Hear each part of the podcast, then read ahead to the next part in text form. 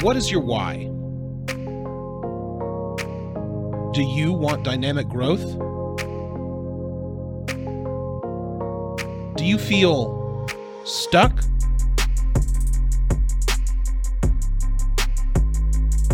It's time to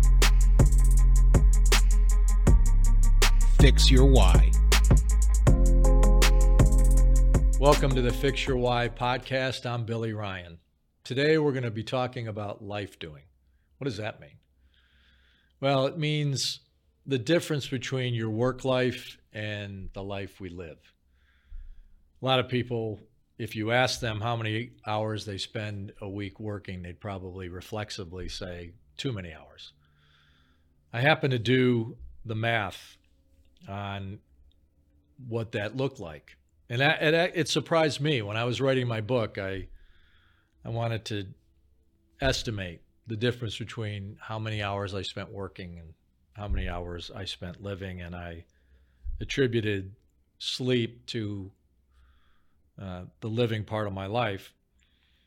But as you can see on the screen, what the work week, the weekend, and your total week looks like, I was surprised to learn that I spent more time living my life than working on a typical what a lot of people would describe as a typical work week. As I say that, that surprised me, got my attention. In writing a book, at least in my experience, as I would write, I'd try to attribute certain thoughts that I had to the person who created those thoughts. And one of them is, if you love what you do, you don't work a day in your life. Hence the kind of life doing thing. It actually has been attributed to both Confucius, who lived 551 BC, and Mark Twain, who was born in 1835. You can select whomever you want to select as the person who coined that phrase. But I think we understand the concept. It's the importance of loving what we do being basically our work life. In my period of high achievement, the story that I tell in my book, Fix Your Why, I loved what I was doing. I worked my ass off, but I loved it.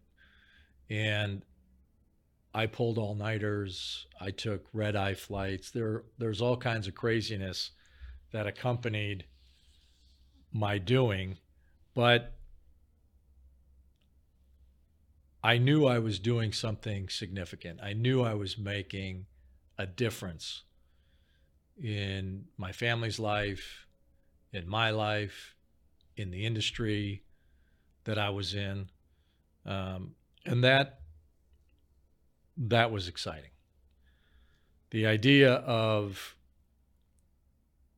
significance versus success. Success we usually measure in the amount of money we make, the cars we drive, the size of the home that we're living in, and there's nothing wrong with any of those measures. I'm not one to judge others on what they consider success. Significance to me is a little bit different. It's not completely detached from the stuff in our lives, but people driven to make a difference in the world are usually driven by significance. The knowledge that the work we're doing matters. And hence there's a level of inspiration involved in that doing. I also believe that the journey is more important than the destination, because the journey is the present moment. It's what we're doing. It's the choices we're making in the moment that make the difference. I was interviewing one of the guests in my podcast, and she talked about being perfect and how wanting to be perfect sometimes prevented her from doing anything. And I think we're all familiar with being in that place when what we're dreaming about doing, that life of significance, that we dare to dream about that life of significance, that it can be so daunting that we don't know how to take the first step. And we're paralyzed by that perfection.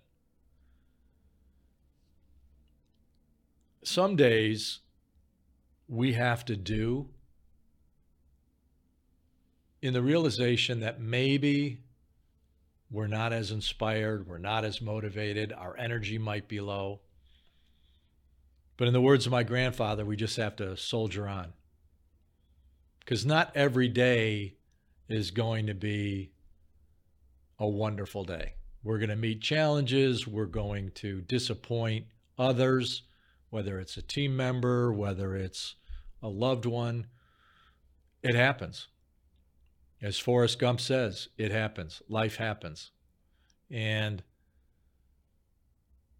it's okay. You've got to give yourself grace to have a bad day. Don't stay focused there. Don't get stuck there. That baggage of past performance, we don't have to carry it into the next day. Just give yourself grace. A new day gives you new opportunity to achieve at a high level. There's a realization that the work that we do, that there are sometimes tasks that don't motivate us or elevate us, but they're necessary to accomplishing a task or getting our work done. As you've heard in previous episodes, I always was focused on important and urgent.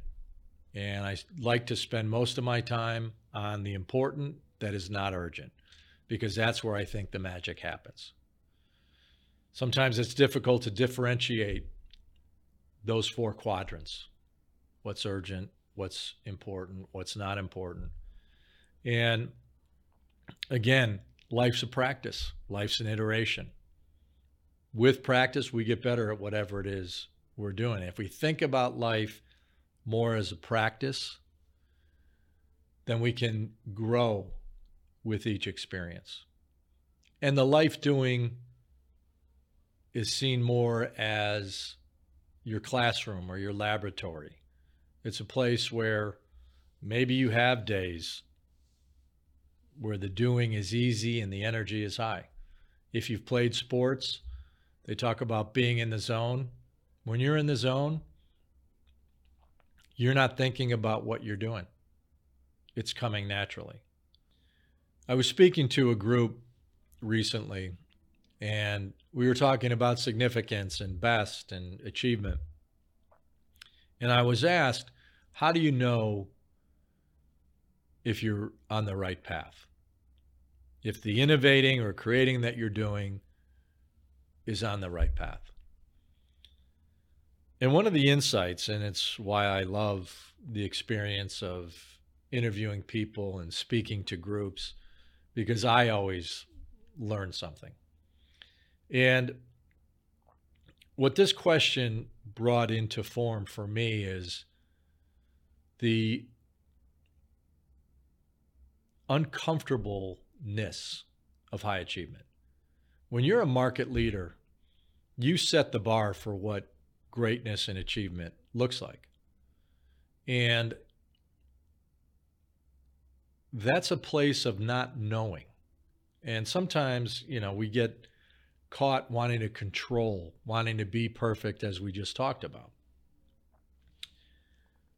But we have to become comfortable with the uncomfortable when we're achieving at a high level. Think about being on a high dive. For those of you that have had that experience, the difference between being on the low dive versus the high dive, you definitely have a greater sense of gravity. You feel that vulnerability of being out on this board that's moving, and there's no rail on either side when you're on the end of that board. That gravity, that feeling is what is palpable when you're a leader, when you're innovating. So if you're a creative, that's trying to do something that's not been done before, if you have that feeling of discomfort, you have to welcome that. I remember when I played basketball in high school and I would get butterflies. My freshman year, I barely made the team. And by my senior year, I was MVP and high scorer. It was a great 4 years of achievement for me. I worked hard and I just worked my way up. And finally, by my senior year, I was starting every game. And I remember being nervous the first couple of games. And then by that third game, those butterflies started to signal to me that something good was about to happen. Because the first couple of games, I played well. And so in my life, I began to welcome the butterflies, because it was a sign that my body was getting ready to achieve. And I started to feel that in my work life. And again, welcoming that discomfort. I've always been a risk taker, and I have a lot of respect for entrepreneurs, and it's one of the reasons for this podcast is to help people who are trying to live a life of significance. I hope you learn from my experiences and the lessons that I've learned. I hope I can impart something to you that helps you avoid some of the bumps in the road that I faced. Become comfortable with the uncomfortable. It means you're on the right path. It means that your why is fixed on the right destination. I'm Billy Ryan, and this is the Fix Your Why podcast. Thanks for joining. Have a great day.